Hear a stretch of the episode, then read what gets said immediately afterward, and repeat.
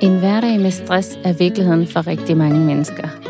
Selvom stress er velkendt og noget, vi alle kender til, taler vi sjældent åbent og ærligt om, hvordan det er at kæmpe med stress. Derfor vil jeg i denne podcast Stress bag facaden tale med forskellige gæster, som alle deler deres ærlige historier om, hvordan det er at være stressramt. Tak fordi du lytter med.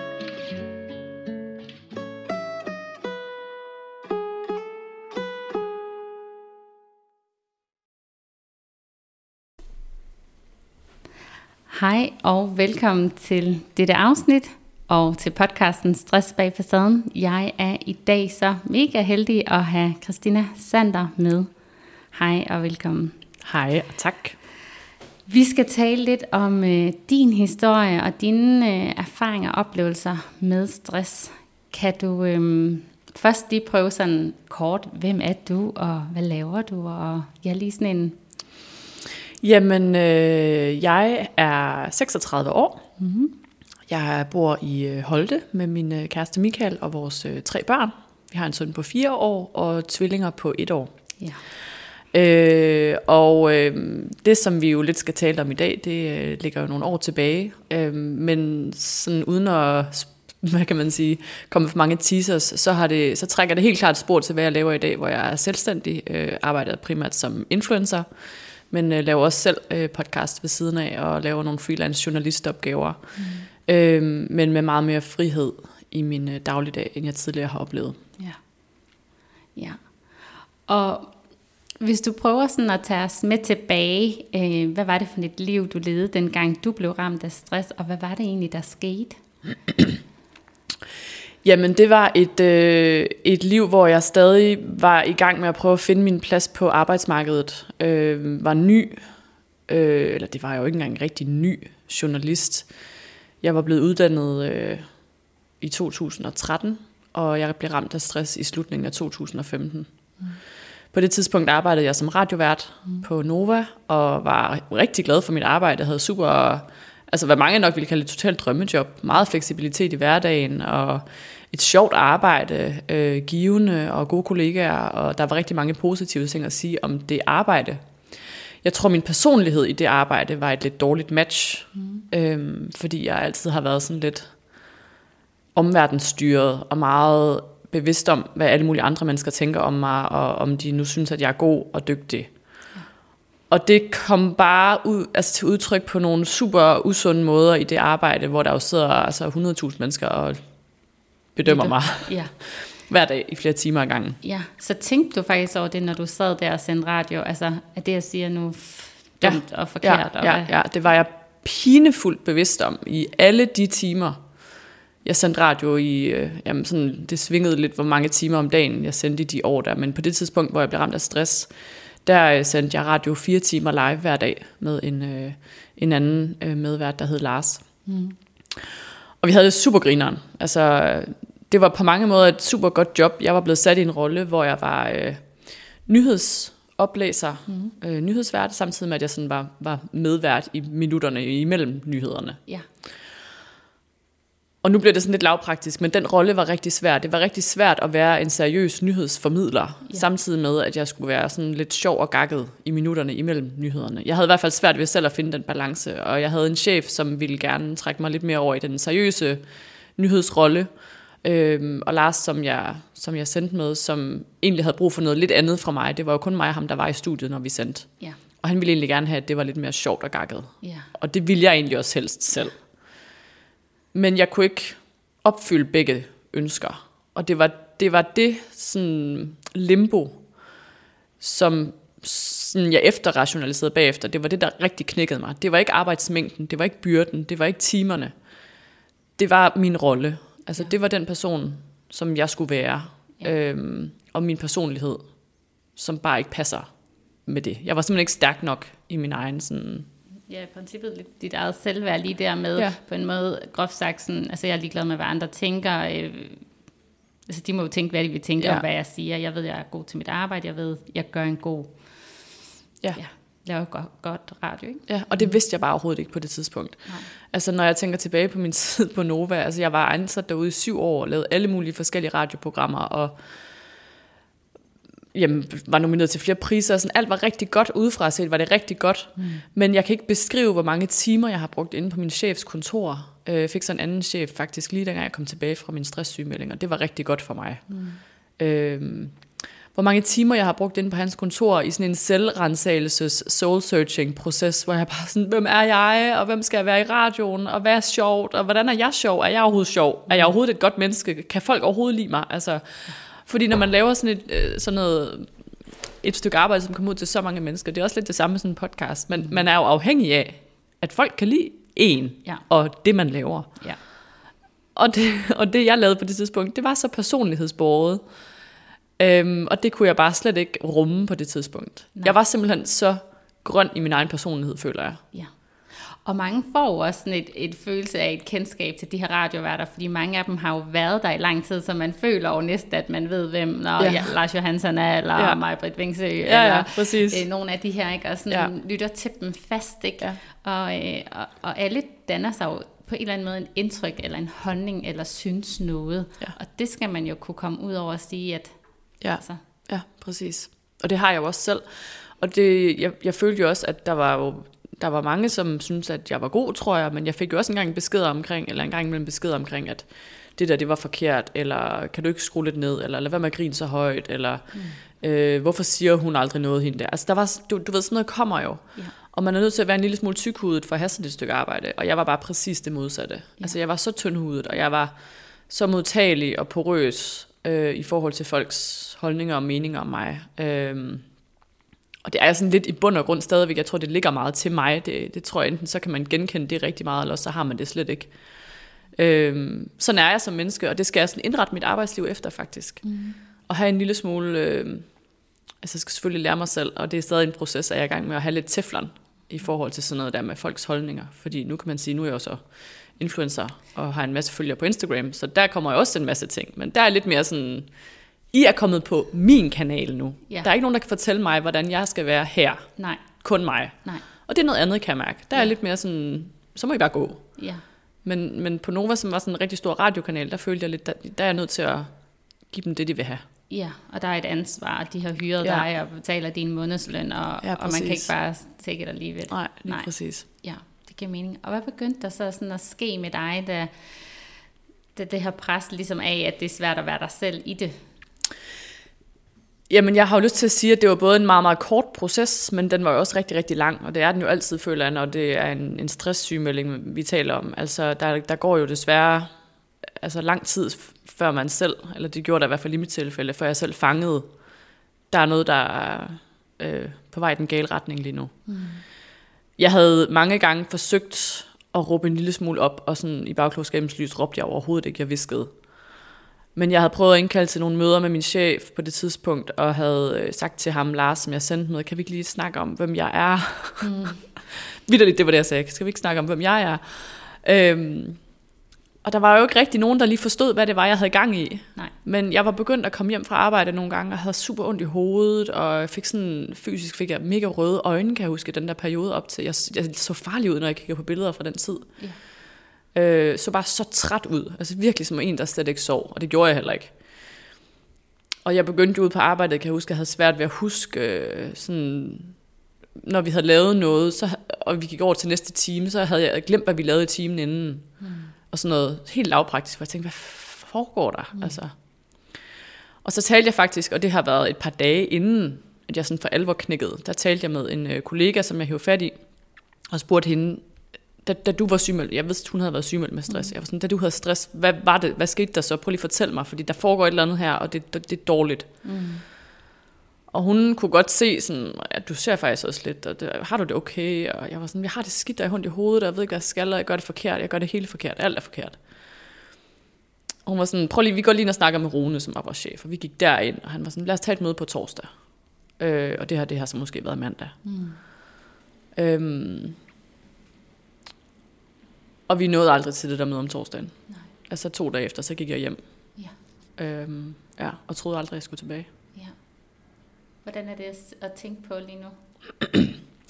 Jamen, det var hårdt. Altså, den dag, hvor det gik, al, altså, sådan gik for alvor op for mig, sådan, det går helt galt nu. Jeg sidder midt i et live radioprogram. Øhm, Og så kom nyhederne, jeg skulle ligesom læse nyhederne op, klokken helt. Mm. Og så kunne jeg bare ikke læse, hvad der stod på det der papir. Nej. Jeg kunne ikke læse. Nej. Og det var live. Og det var mig. Det var min tur, ikke? Og ikke nok med, at det jo sådan i sig selv er lidt angstprovokerende at opleve, sådan, jeg kan ikke læse. Så var det ekstra angstprovokerende, fordi jeg vidste, der sidder så mange mennesker og lytter lige nu, og Lars han stod og var sådan, hvad, hvad, hvad sker der? Mm. Altså, du ved, jeg kunne sådan fornemme, som vi sidder over for hinanden nu, ja. så kigger han sådan lidt, kom nu, agtigt. Ja. øhm, og jeg begyndte bare at ryste, og så gik jeg bare ud af studiet. Ja. Og så ved jeg faktisk ikke, hvad han gjorde, men altså øh, på det tidspunkt, der blev alt andet bare ligegyldigt. Altså jeg brød fuldstændig sammen. Ja. Og så gik jeg nedenunder, øh, fra hvor vores studie var, så gik jeg ned i kantinen. Der var sådan et toilet, som ingen nogensinde brugt. Mm. Øh, og gik derud og låste mig inde. Og så sad jeg bare og græd Ja. på flisegulvet derude i 20 minutter. Og havde det jo bare for sindssygt. Altså vild hjertebanken, og altså, jeg følte slet ikke, jeg kunne trække vejret. Jeg, blev, altså, jeg var sådan helt knækket. Og sad jo også og tænkte over sådan, gud nej, og Lars, han, altså, han sidder der, hvad har han gjort? Og jeg gik bare fra nyhederne, og mm. altså, efterlod han bare fuldstændig i stikken. Ikke? Men, men det var bare sådan, der gik jeg sådan, jeg gik fuldstændig i overlevelsesmode. Øhm, og så fik jeg jo så skrabet mig selv op fra det der gulv på et tidspunkt, og rejse mig op, og var sådan, jeg var nødt til at komme derop igen. Øh, og så gik jeg op ad trappen, og op for enden af trappen kan du se et vindue ind til studiet. Og der stod Lars så derinde, og så i stedet for at gå ind ad døren til studiet, så gik jeg den anden vej, og så gik jeg ind i sådan et lille speak-studie, øh, der var på den anden side af gangen, øh, til en anden kollega. Og så brød jeg bare sammen igen. Mm. Og han var bare sådan, wow, wow, wow, wow, wow, hvad foregår der? Hvad sker der? Hvad, hvad har Lars sagt? Ja. han vidste jo ikke noget. Nej. Og jeg kunne ikke forklare det, for jeg kunne slet ikke, altså, jeg kunne slet ikke snakke, fordi jeg græd, jeg græd så meget. Ja. Og så sad han bare der, og så holdt han lidt om mig, og så græd jeg lidt. Mm. og så til sidst, så kunne jeg så sige til ham, sådan, jeg har det ikke godt. Nej. Du er nødt til at sige til Lars, at jeg er gået. Mm. Og så, øhm, så samlede jeg mine ting sammen. Altså alle mine ting, som jeg nogensinde havde slæbt med ud på radiostationen, fordi min tanke var, her kommer jeg aldrig nogensinde tilbage. Ja. Hvordan kan det være, at altså, føle, at, at det skulle du ikke? Fordi jeg følte, at det her det kan aldrig blive godt. Altså det her det er ikke et sted for mig, og jeg har det ikke godt her. Mm. Og alt er noget ligegyldigt nu. Jeg vil hellere være arbejdsløs. Ja. Øhm, og det var der, jeg var kommet til der. Altså jeg kan tydeligt huske den følelse, jeg fik, da jeg gik ud af bygningen, ud af de der skydedøre. At jeg tænkte, jeg kiggede sådan tilbage og var sådan, her kommer jeg aldrig til at gå ind igen. Nej. Og det var så befriende for mig. Ja. Altså det var så befriende for mig at sætte mig selv fri af det der pres, og bare sige, her behøver du aldrig at gå tilbage igen. Jeg bliver helt rørt, når jeg siger det nu, fordi det var virkelig sådan, endelig lyttede jeg bare til mig selv. Mm. Og det havde skulle jeg have gjort så lang tid tidligere. Hvor mange år tror du, der går der, hvor du egentlig for første gang mærker, at det er svært at være dig, til, til du går ud af døren? Altså, hvor mange år kæmper du i hele det der limbo der med, er jeg god nok? Jamen det gør jeg nok stort set i alt den tid, jeg er på radioen op til, hvilket var nogle år. Men primært i den, sådan, det var et lille år, jeg havde sendt med Lars, øhm, hvor jeg var blevet sat i den her lidt underlige, sådan komplicerede, sammensatte rolle. Ja. Så et lille år havde jeg i hvert fald gået og prøvet at finde mit fodfæste. ja. Øhm, og jeg har også efterfølgende tænkt meget over stress som sygdom, ved jeg ikke engang, om man kalder det, men sådan tilstand. ja. Øhm, at jeg kan jo godt forstå, at nogen havner der på grund af super mange arbejdsopgaver, eller ikke nok timer i døgnet, eller alle mulige forskellige ting. Men for mig var det virkelig en præstationsbunden, øhm, et knæk, Ja. som fuldstændig var bundet op på, at jeg simpelthen ikke kunne være den person, som jeg følte, jeg skulle være. Og man kunne have taget alle timerne fra mig, man kunne have sådan taget alle arbejdsopgaverne fra mig, det ville ikke have hjulpet. Altså det var noget inde i mig selv, som skulle falde på plads, før jeg kunne have sådan et arbejde der. Ja. Og, og det, det, det, det har jeg først noget, jeg har fundet ud af efterfølgende. Altså, Ja. Ja. Mm. Så da du går ud af den der dør fuldstændig forgrædt, og på en måde oplever en virkelig stor lettelse mm. i, at endelig lyttede du til dig selv, og endelig fik du på en måde sat en grænse. Ja. Hvad sker der så? Jamen, øhm, jeg cykler hjem til min øh, veninde. Øhm, og jeg kan huske, at jeg kom ind. jeg tror, jeg ringede til hende faktisk. Jeg, jeg kommer, jeg kommer nu. Jeg, vi så os rigtig meget i den periode der. Øh, og så kommer jeg ind og smider på, mig på hendes sofa. Jeg kan huske, at jeg tog ikke engang vandrene af. Altså, det var november eller sådan mm. et eller andet. Jeg, smider, jeg smider mig bare på sofaen, vandrer på, græd lidt mere. Og så snakkede vi lidt, og hun var sådan, du er nok nødt til at sige det til din chef. Mm. Altså, du er nok nødt til at lige besked om, at du er gået hjem fra arbejde med, øh, med den her reaktion. Og øh, jeg kan bare huske på det tidspunkt, at jeg var sådan, jeg er fuldstændig ligeglad. Jeg sendte ham bare en sms, hej, jeg er gået hjem fra arbejde i dag. Og jeg var sådan, du kan bare fyre mig. Altså, fordi jeg siger alligevel selv op, jeg skal aldrig tilbage, så jeg behøver ikke at vedligeholde et forhold. Nej. Jeg var fuldstændig ligeglad der. Ja. Jeg er gået hjem, og jeg kommer ikke tilbage. Og så ringede han jo, og jeg tog den ikke, fordi det skulle jeg bare ikke. Nej. Øhm, og jeg tænker nogle gange sådan, stakkels ham og stakkels Lars. Der var slet ikke nogen, der havde set det her komme. Der var ikke nogen, der gjorde det af ond vilje, eller sådan, fordi de ville mig noget dårligt. Men det var min måde at reagere på. Jeg skulle bare lukke fuldstændig ned for det. Og så snakkede jeg så med ham, kan jeg huske, dagen efter. Øh, og han var sådan, kom lige ud i morgen, som så måske har været fredag eller sådan noget. Kom lige ud, og så kan vi lige snakke om det. Øh, og så kan jeg huske, at telefonen var sådan, ja okay. Og så lavede vi på, og så skrev jeg til ham, jeg kommer ikke. Mm. Jeg kommer ikke Nej. tilbage ind i den bygning igen. Sådan havde jeg det stadig på det tidspunkt. I stedet for så tog jeg til læge om fredagen, og hun sygemeldte mig så i seks uger. Og var det befriende? Ja, øh, men også overvældende, kan jeg huske. Jeg kan huske, jeg var sådan, wow, hold da op. Altså, hun tænker, jeg skal sy- jeg tænkte sådan, så bliver man måske sygemeldt i en uge eller to uger, men hun var sådan, du skal i hvert fald regne med, i hvert fald to måneder er du ude. Nu prøver vi med seks uger, og så må vi tage et møde igen. Ja. Øh, eller en konsultation. Og jeg var sådan, hold da op. Ja, det er lang tid. Det var rigtig lang tid. Altså, jeg, jeg, slet, ikke- jeg slet ikke fattet, at det var så slemt. Jeg tænkte bare, når nu gik jeg ud af døren, nu behøver jeg ikke komme tilbage. Øh, og så troede jeg egentlig på det tidspunkt, "Nå, men så har jeg det jo fint nok. Altså, nu har jeg det fint nok. Men så kunne jeg jo så mærke efterfølgende alle de fysiske øh, symptomer og bivirkninger, call it what you want, der kom i, i ugerne efterfølgende. Hvor jeg virkelig betalte prisen. Ja. For så kommer du til at være derhjemme. Ja. Ja. ja. Altså, jeg troede jo til at starte med, det er meget sjovt, lige præcis den uge der, den står mega klart for mig. Om fredagen, der skulle jeg til B3 Guld. Ja. øhm, som jo er sådan en koncert networking arrangement.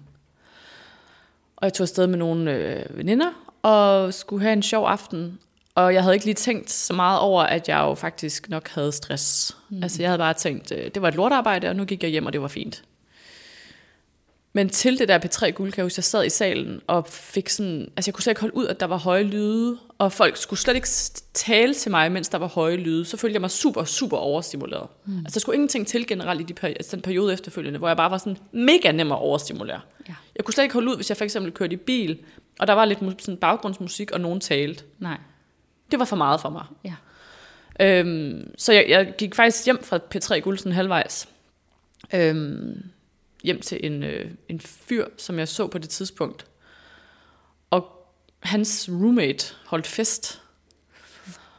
Og så jeg endte med at ligge inde på hans seng og sådan krølle mig sammen med sådan et tæppe. Han var ikke selv hjemme. Jeg ved faktisk ikke, hvorfor jeg hjem til ham. Det virker lidt underligt, men det gjorde jeg. Mm.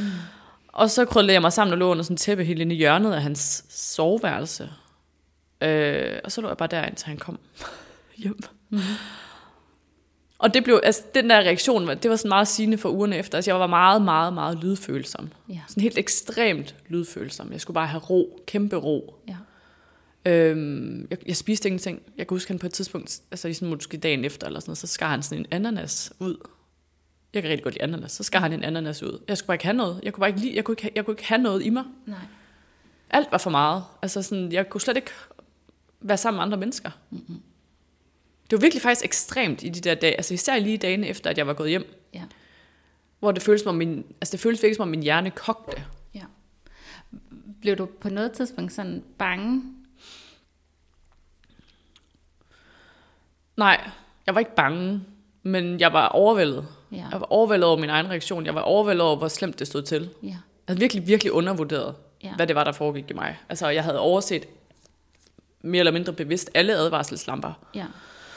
Da du, da du nu har det så slemt, som du har det der, er der så sådan en erkendelse af, okay, jeg har stress, eller er det stadig sådan lidt benægtelse i sådan, altså om en uge eller to, så er jeg Ej, det var et spørgsmål om dage. Altså jeg vil sige, da min læge sygemeldte mig med stress, der synes jeg, det var sådan lidt, what? Hmm. Jo, måske, jo, måske det er en stressreaktion, men seks uger er sådan lidt lang tid. Ja. Og så var det altså ganske få dage efter, hvor jeg var sådan, okay, jeg har stress. Jeg har Ja. fucking stress. Altså jeg har det fucking dårligt. ja. Så der blev du egentlig sådan, tog det ind, og Ja. det sank ind, og var sådan, okay, Jamen jeg kunne ikke andet. Jeg havde det så fysisk dårligt. ja. Øhm, altså det var bare sådan, jeg kan huske ham, jeg var sammen med på det tidspunkt. Nogle gange, når han bare talte til mig, mm. var det for meget. Ja, Altså jeg var sådan, jeg skal helt ro. Du er nødt til at gå. ja, Og det var en anden ting ved det. Jeg tror også, jeg var et sted i mit liv, hvor at, øh, altså det er selvfølgelig et helt andet aspekt af det, men, men han var meget forkert for mig at være sammen med. Øh, og jeg var rigtig ked af at være single. Mm. Så jeg prøvede virkelig at få det til at fungere, og, og han var en rigtig god mand, men, men ikke rigtig for mig. Og det var også rigtig hårdt for mig på det tidspunkt. Altså der var sådan en helt anden del af mit liv, som heller ikke fungerede. ja. Og øh, det havde ikke gjort noget nemmere i hvert fald. Deler du det med no, altså deler du det her med nogen? Altså nu tog du selvfølgelig hjem til din veninde, og så ham her fyren, men er det noget, som du sådan, altså venner, bekendte, familie, kollegaer, sådan, øh, bare for at vide, at... Ja, det gjorde jeg faktisk. Ja. Øhm, måske lidt fordi, at det var et sådan halvoffentligt job, jeg var blevet sygemeldt fra. Mm. Så jeg fik, da, jeg var også på Instagram dengang, jeg fik nogle beskeder om, hvor blev du af, og hvor er du, og hvorfor er du ikke i radioen længere. Der var jo sådan, det, det, det blev noteret, eller sådan, det blev bemærket, at jeg var væk. Ja, Så jeg følte, jeg var nødt til at melde et eller andet ud. Det tog mig nogle uger at tage mig sammen til at gøre det, for jeg lukkede alt ned ja, i nogle, ja, i nogle uger, tror mm-hmm. jeg. Og så sagde jeg så på et tidspunkt, om jeg er her stadig, øh, men er sygemeldt lige nu. Og jeg skal nok vende tilbage, når jeg har tid til, eller har lyst til at sige noget mere om det. Men jeg delte det med mine veninder, jeg delte det med min familie. Jeg tog hjem til min familie. Min familie bor i Jylland. Ja. Tog hjem til min familie og boede øh, i halvdelen af de der seks uger, tror jeg cirka. Jeg boede hjemme med min mor på mit gamle teenageværelse. Mm. Good times. Og der kom så alt muligt andet. Altså, det var også en sindssyg tid, for så begynder alt muligt andet fra min, min fortid, kan jeg huske, at dukke op sådan, jeg med min farmors død og min forældres skilsmisse. Og der var alle mulige ting, som lige pludselig gerne ville sådan bearbejdes. ja, Og min hjerne kunne slet ikke selektere i de der ting. Den kunne slet ikke selektere i, hvad der var vigtigt. Jeg kunne begynde at græde over de mindste ting. Ja. Øhm, jeg kan faktisk huske, og det bliver jeg også rørt om, jeg kan huske, at da jeg boede hjemme med min mor, øhm, på det tidspunkt var det måske 4, 5, 6 år siden, at hende og min far var blevet skilt. Øhm, men jeg havde været voksen, da de blev skilt, så jeg var flyttet hjemmefra.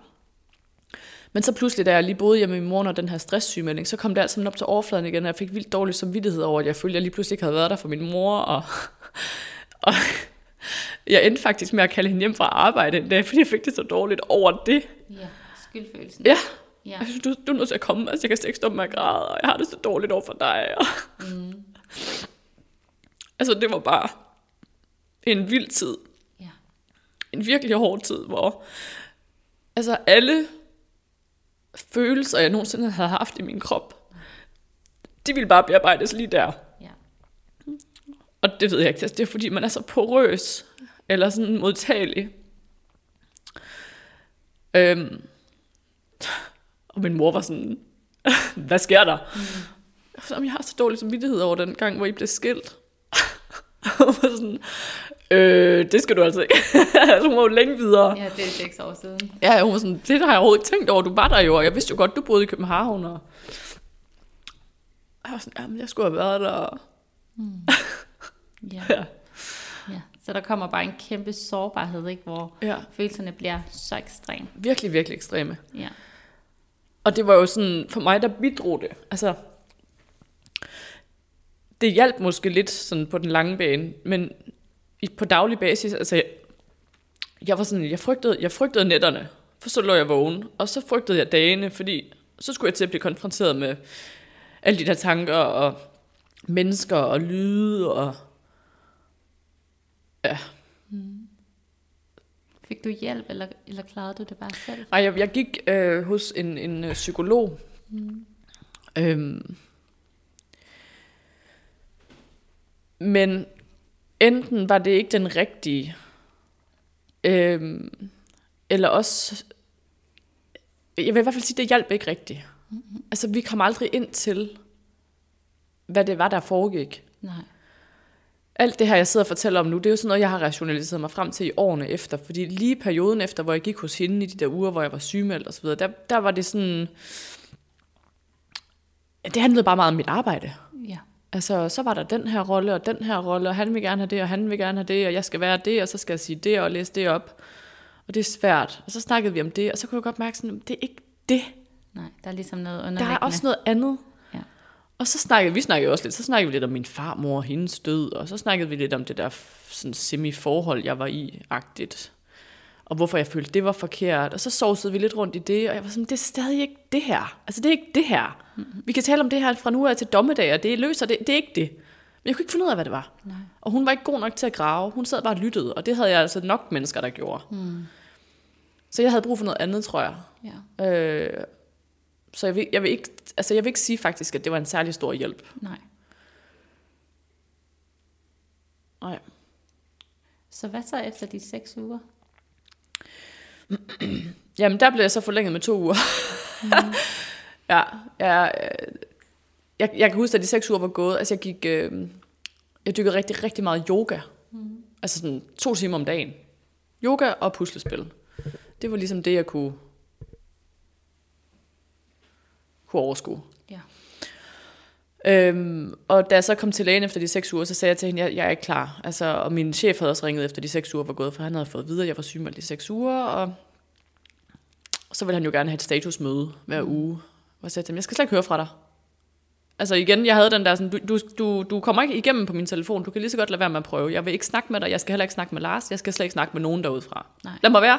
Og også voldsomt, ikke? Et Jo. statusmøde hver eneste uge. Ja, Det er også noget af en presbal. Ja, men jeg har tit tænkt over det der efterfølgende faktisk, at når man er sygemeldt, så skal man sådan melde ting ind til folk, eller nogen skal høre, hvordan man har det, eller stå til regnskab for en eller anden. Mm. Og jeg havde det bare sådan, det skal jeg bare ikke. Nej. Ingen skal forvente noget som helst fra mig de næste seks uger, og måske lang tid efter det.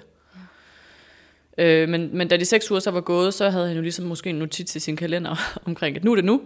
Så jeg kunne huske, han ringede, mens jeg var til sådan en yoga-time, og jeg kunne se, dengang jeg så kom ud fra det der, at hans navn stod som et ubesvaret opkald. Øh, og så var jeg sådan, det skal jeg bare ikke. Det skal jeg bare stadig ikke. Øh, så jeg bookede en konsultation ved lægen og sagde, at det, det, jeg, jeg er ikke klar. Altså bare det at se hans navn på min telefon, var nok til, at øh, jeg følte, jeg blev sat flere uger tilbage. Ja. Så blev jeg sygemeldt to uger mere. Og der kunne jeg mærke, at de to uger var gået, så var jeg sådan, okay, hvordan ville jeg kunne få det til? Altså, jeg blev, jeg blev, der blev jeg konstruktiv. Altså, der var jeg sådan, okay, nu er jeg nødt til at tænke over, hvis mit liv skal hænge sammen, jeg er nødt til at finde et arbejde, jeg er nødt til at have et arbejde på et tidspunkt, jeg er nødt til at komme tilbage nu. Altså, der var jeg sådan kommet nogenlunde til ro i min krop, og havde fået det bedre fysisk. ja. Så der var mm. ligesom nogle ressourcer til Ja. ja. en lille smule at begynde at tænke, hvad gør jeg fremadrettet? Ja, Ja. Altså, der var kommet en lille bitte smule sådan handlekraft. Mm. Øh, men jeg vidste godt, at der skal ikke så meget til for at vælge korthuset igen, så jeg er nu nødt til at se på, hvordan kan jeg tilbyde arbejdskraft til nogen, uden at det sker igen. Og så tog jeg, øh, jeg tror, da de to uger var gået, så tog jeg ud til et møde ud på mit arbejde, og havde fundet frem til, at hvis jeg kan gøre det, eller hvis jeg kan få lov til at lave, jeg havde på et tidspunkt, lige dengang jeg var blevet ansat på, på Nova, der havde jeg lavet sådan et aftenprogram alene, som ikke var live, det var bondet, og det var sådan nogle interviews med forskellige eksperter, og sådan meget hyggeligt, meget langt nede i tempo, fordi det var om aftenen, og jeg kunne rigtig godt lide at lave det. Det var det, jeg sådan oprindeligt var blevet ansat til. Og så hvis jeg kan få lov til at lave det der igen, så vil jeg faktisk gerne tilbage. Men det skal bare være mig, og det skal være alene, og jeg gør det, som jeg kan overskue. Og det er sådan den vej, jeg kan se tilbage. Jeg vil ikke sende med Lars igen. Og det havde ikke noget med Lars at gøre. Det havde noget at gøre med, at det passede ikke til mig. Nej. Og det fik jeg lov til, og de var super lydhøre faktisk, kan jeg huske. De var rigtig gode til at tage mig tilbage. Ja. Selvom jeg på en eller anden måde har gjort alle dem derude til Søndebuk, ja. så var de faktisk rigtig gode til at gribe mig. Og fuldstændig føje mig. Ja. Altså, og det betød rigtig meget. Ja. Og så kom jeg tilbage og gjorde det øh, nogle, altså, nogle måneder.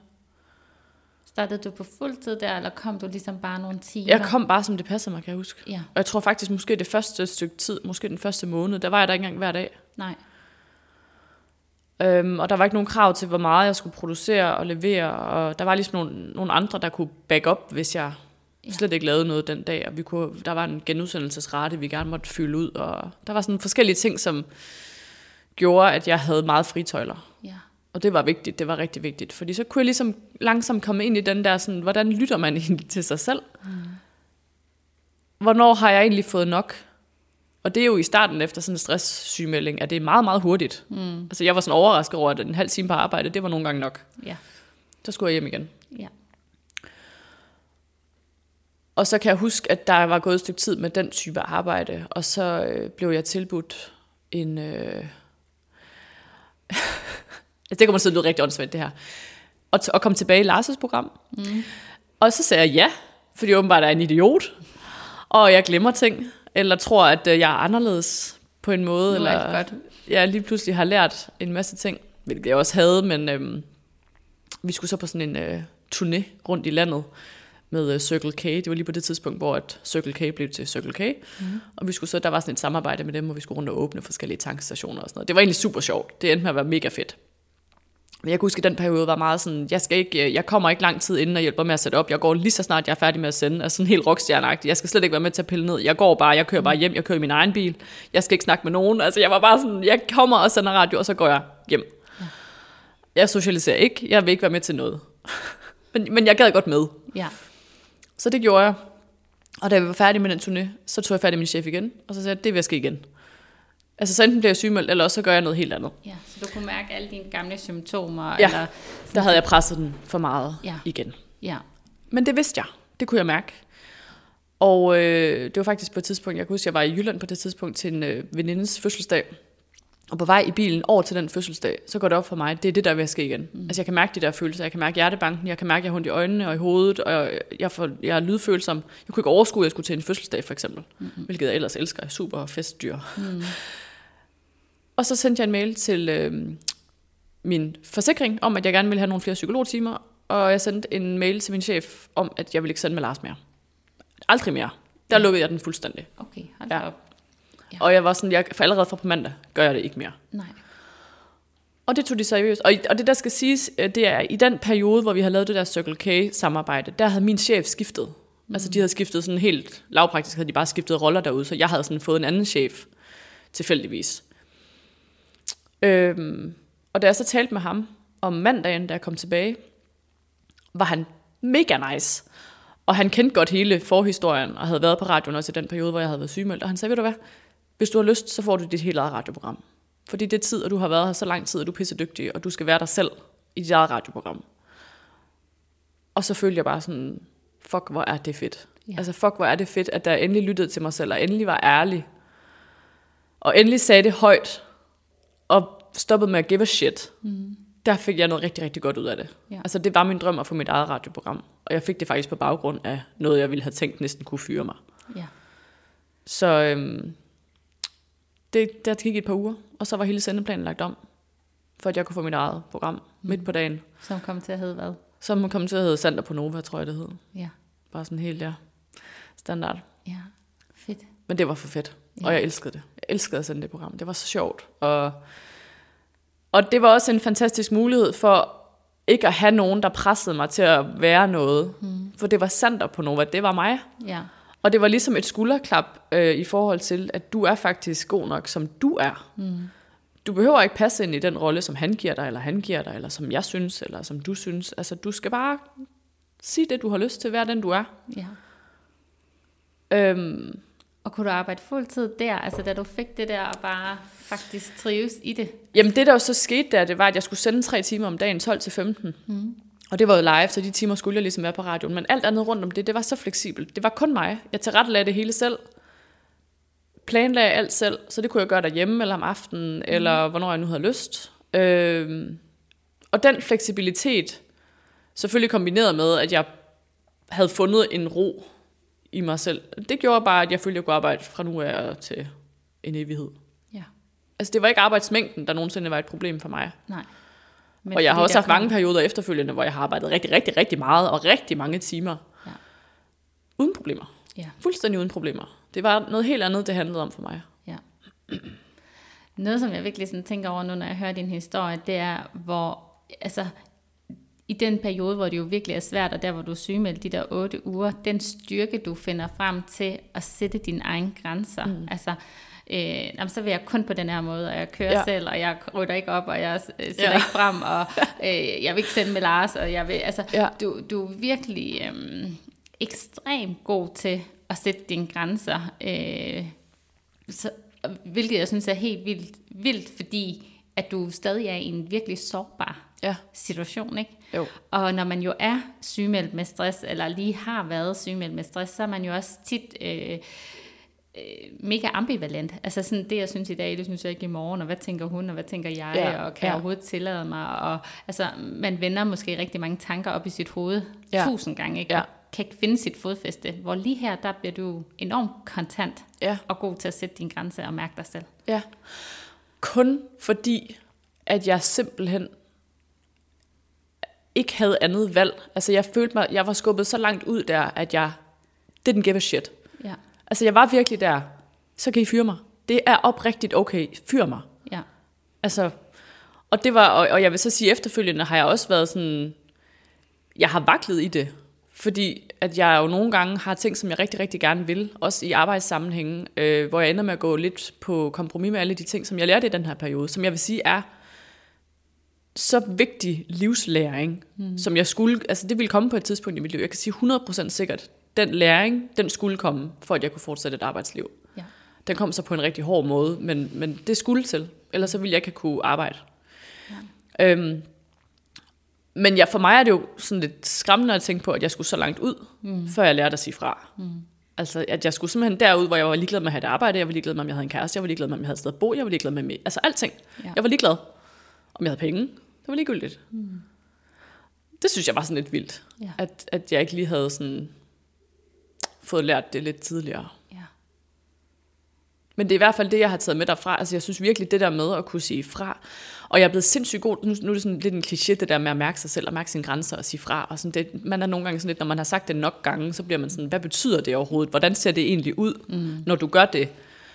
Øhm, men det, for mig er det lige så snart, jeg får den der sådan lidt, lidt negative følelse i min krop, når et eller andet sker. Ja.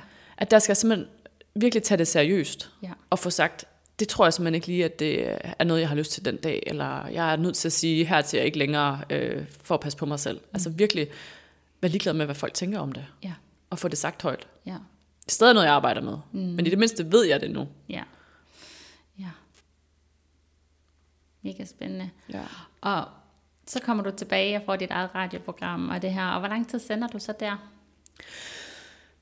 Jamen, øh, det var så i 16, sommeren 16, at jeg starter det program. Og det sender jeg frem til, øh, ja, fire år senere faktisk. Mm. April 2020 okay. skifter jeg så arbejde. Ja. Øhm, og det var fire fuldstændig fantastiske år. Ja. Altså, så grineren. Og også vildt, ikke? At du kan have været så langt ned, og ja. dit arbejde har hængt ud af halsen på ja. en måde, og så kommer du tilbage, altså formår at komme ja. tilbage. Ja. Men jeg vil jo så sige, at det var jo af alle typer arbejde, jeg kunne have blevet tilbudt på det tidspunkt, da jeg kom tilbage, så var det her jo, altså, en loppechance så dejligt nemt. Og mm. så, øh, altså selvfølgelig ikke nemt, hvis man, hvis man aldrig har lavet radio, men fordi jeg ligesom var, det, den del var jeg vant til, så at kunne gøre det alene var en kæmpe befrielse. Ja. Og jeg stod jo bare og lavede, og nogle gange så lavede jeg noget alvorligt, og nogle gange så lavede jeg en eller anden dum quiz om negle, eller mm. sådan. Altså det var fuldstændig op til mig. Ja. Og det passede rigtig godt. Og det var også med til at ligesom lære mig, hvem er jeg egentlig? Og jeg mm. fandt min stemme, og fandt ud af, hvad betyder egentlig noget for mig, og hvad er vigtigt. Jamen altså, og det er jo det, som jeg også startede med at sige, det har farvet alt, hvad jeg laver i dag også. Ja. Altså den her periode, de der seks uger, og knækket, der var for inden, det, det har simpelthen formet alt, hvad jeg tænker at gøre i dag. Ja. Hvor jeg virkelig navlepiller, og virkelig sådan, prøver at tale meget om følelser, og at man skal stå ved, hvad man er, og sige fra, og altså... Ja, så du bliver meget mere sådan tro mod dig selv, og også meget mere sådan forholder dig til det, du mærker, og dine følelser, og ja. egentlig også taler åbent om det. Ja. Ja. Tager dine beslutninger ud fra, hvad du egentlig mærker og føler. Ja. ja. Altså når man tænker på, at det var jo i, det var i efteråret 2015, at, at det sådan startede, det var der, jeg var sygemeldt. Når man tænker på, hvor lang tid det egentlig er siden, altså det er jo syv og et halvt år siden nu, mm. er det sådan forbløffende, hvor ofte jeg stadig tænker over det, og tænker over de ting, jeg tænkte over i den periode, de ting, jeg lærte i den periode. Ja. Altså, hvor, jeg, det kan vide, om det er sådan, det kommer nok til at følge mig for evigt. Ja, det tænker jeg. Altså, ja. Og også det her med, at selvom det er så lang tid siden, så nu her, når du fortæller om det, så bliver du også øh, mm. rigtig berørt. Ja. Øhm, så det også stadig rigtig sårbart. Ja. Og øh, jeg lavede også en episode om min egen historie, og det er også lang tid siden, fire og et halvt år siden. Og jeg, jeg, jeg ender også med at sidde og græde næsten halvdelen af det her afsnit, ikke? Fordi jeg ville aldrig have været det for uden. Det, det, altså det at have været gået ned for stress er på en måde det bedste, der kunne ske for mig, Ja. ja. ellers så havde jeg aldrig nogensinde stoppet. Øhm, men så jeg er jo virkelig glad for det, og samtidig er det stadig enormt sårbart, når jeg går tilbage Ja. og kigger på perioden, og det kan jeg jo også se, det er for dig. Ja. Det er virkelig øhm, det der med, at man sådan er så åben og modtagelig over for store, store sådan, livsomvæltende følelser. Mm. Altså langt de fleste af os, når virkelig er sygemeldt med stress, så går vi jo bare igennem livet som sådan lidt bla bla, og så skal vi det, og så skal praktikken lige passe, og vi skal lige nå det, og så skal vi huske os. Altså sådan, det er jo uden de store følelsesudsving. Ja. Så kan man lige tale om sådan noget med at blive mor og sådan nogle ting. Der har jeg også, guderne skal vide, har jeg følt en del. Mm-hmm.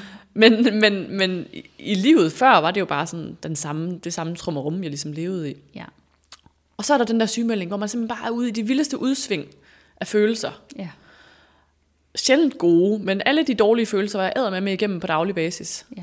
Og sad på en eller anden bænk over i en eller anden park, og bare sådan, tårne trillede bare ned ad kinderne på mig. Mm.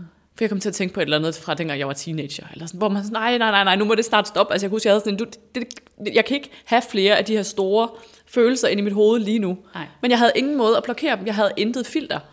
Alt skulle bare sådan, ej, og så var der dengang, nej, nej, nej, kan jeg huske dengang, og så ham, der jeg slog op med dengang i 2G, ej, han blev pisse ked af det, og det fik jeg aldrig taget mig af, og så sådan noget der fucking lort, som alle er kommet videre fra, men jeg kunne simpelthen ikke lade være med at sidde og tage græde over det igen. Nej, nej. Det væltede bare. Fuldstændig, alting. Ja, ja. Og nu tænker jeg sådan, så fik du det her fuldstændig fantastiske radioprogram, og så siger du det op efter fire år. Hvad skulle du? Jamen, jeg var blevet tilbudt en, en stilling hos øh, Aller, mm. øh, det her store bladhus, som skulle starte et... Øh, altså, som jeg synes lød enormt spændende. De skulle starte sådan en ny web-tv-satsning, hvor de skulle have øh, web-tv af forskellige afarter på deres brands, altså på Billedbladet og El og Femina og Se og Hør, og nogle af de der øh, websider. Mm-hmm. Og det synes jeg lød fedt, og det ville jeg gerne være med til at starte op, og jeg var midt på det tidspunkt. Altså, der havde jeg været på Nova i over syv år, og øh, jeg havde jo udover at være gået ned med stress, havde jeg også prøvet at sende alle mulige forskellige radioprogrammer i alle mulige forskellige konstellationer, og også havde været inde over nogle andre radiokanaler, mm. og jeg havde måske lidt en følelse af på det tidspunkt, jeg når ikke videre her. Nej. Altså, jeg havde ikke flere mål derude, og, og ville bare virkelig gerne noget andet. Ja, ja. Og så blev jeg så tilbudt det her ude på alder, og altså det var, det var egentlig et rigtigt, det var et, alder er en super fed arbejdsplads. Jeg var rigtig glad for at komme ind på arbejdspladsen. Jobbet blev aldrig rigtigt det, jeg havde ønsket mig. Mm-hmm. Og det kan godt være, at jeg har sat forhåbningerne efter noget andet, men, men jeg kunne ret hurtigt mærke, sådan, vi skal have gjort et eller andet for, at det her det skal blive fedt. Mm. Men så blev jeg så gravid med tvillinger. Mm. Lige midt i det hele. ja. Og Og det ændrer livet. det ændrer jeg. altså bare livet, ja. Ja. ja. Altså fordi vi havde ligesom fået en søn, øhm, ja, ja, da jeg var sygemeldt med stress. Nu var jeg lige kort inde på det før, men der så jeg jo en fyr, som jeg også endte med at gøre det forbi med. Mm. Fordi jeg kunne også mærke, at det her det bidrager også til en uro i mig, at du vil det rigtig gerne, jeg vil det ikke helt så gerne. Jeg er ikke rigtig forelsket, men jeg prøver at få det til at fungere, fordi at øh, jeg faktisk heller ikke har lyst til at være single. øhm, men det fik jeg så gjort op med. Altså Ja. det, det skulle ikke være, det var også ikke retfærdigt over for ham. Men det fik jeg så gjort forbi, og så mødte jeg så min, min nuværende kæreste noget tid efter.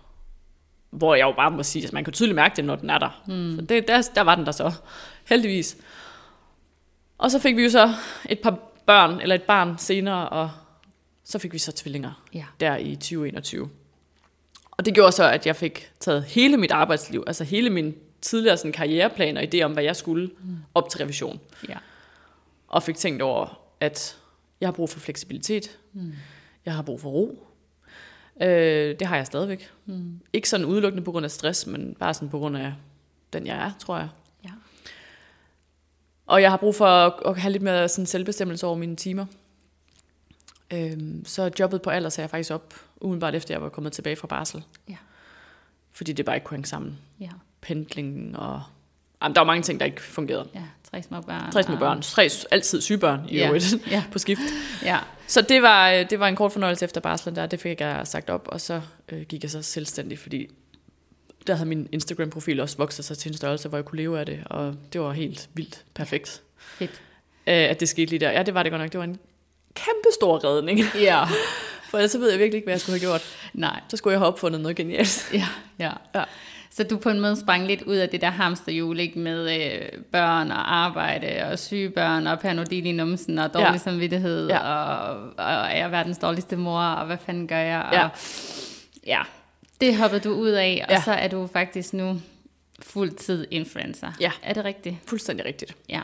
Og så tænker jeg lige hurtigt, øh, i forhold til det, som du sådan blev ramt af ved stress, det her med, hvad tænker folk om mig, og øh, hvem er min rolle og sådan noget, så tænker jeg at sidde bag en skærm ud til Instagram øh, med 40.000 mennesker, der kigger på, og 40.000, der alle sammen kan have en holdning, og folk er heller ikke blege for at skrive nogle gange, mm-hmm. hvad fanden de synes om en, mm-hmm. på en rigtig tavlig måde. Ja. Altså, det får jeg æder med med ondt i maven over. Tænk så, hvis de synes et eller andet Ja. om mig. ja. Hvordan kan du det? Det er egentlig også virkelig underligt. Ja. Altså, når du siger det på Det den må måde, så er det virkelig, virkelig underligt. Jeg tror, jeg tror, det hænger sammen med, at min Instagram-profil er min. Dem, der er der, de er der kun fordi, at jeg er den, jeg er.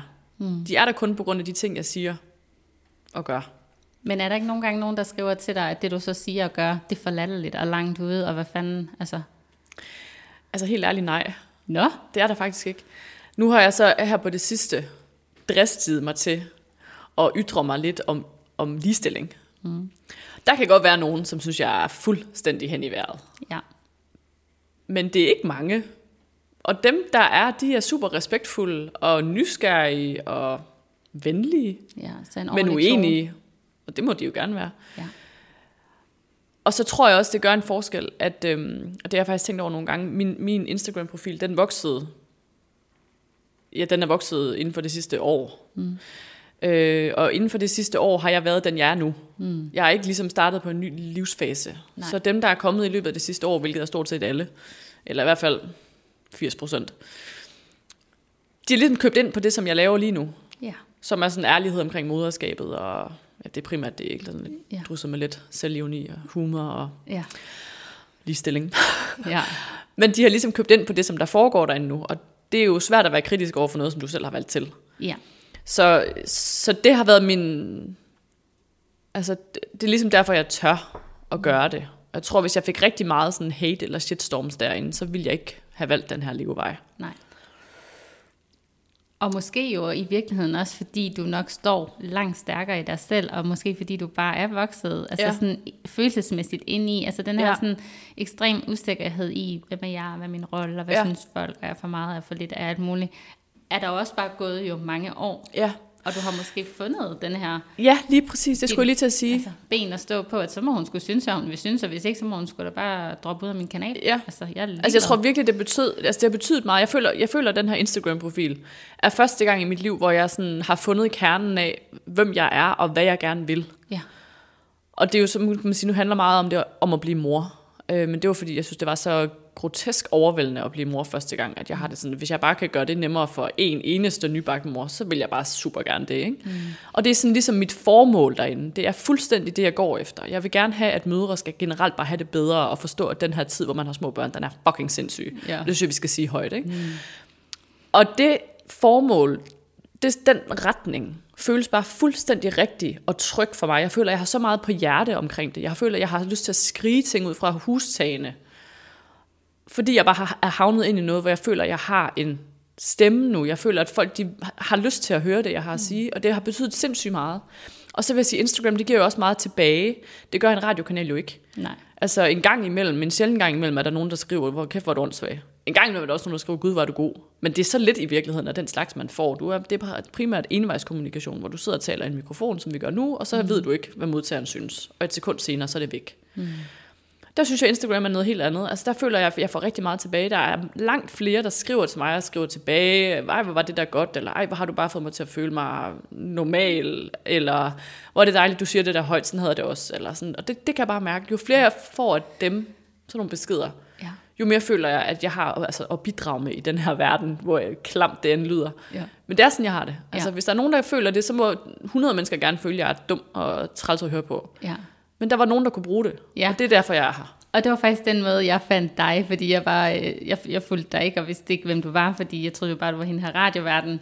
Øhm, men så øh, scrollede jeg så igennem, og så var du så der i mit feed, og så var der sådan en eller anden modervideo, hvor jeg jo virkelig kunne genkende mig selv, ikke?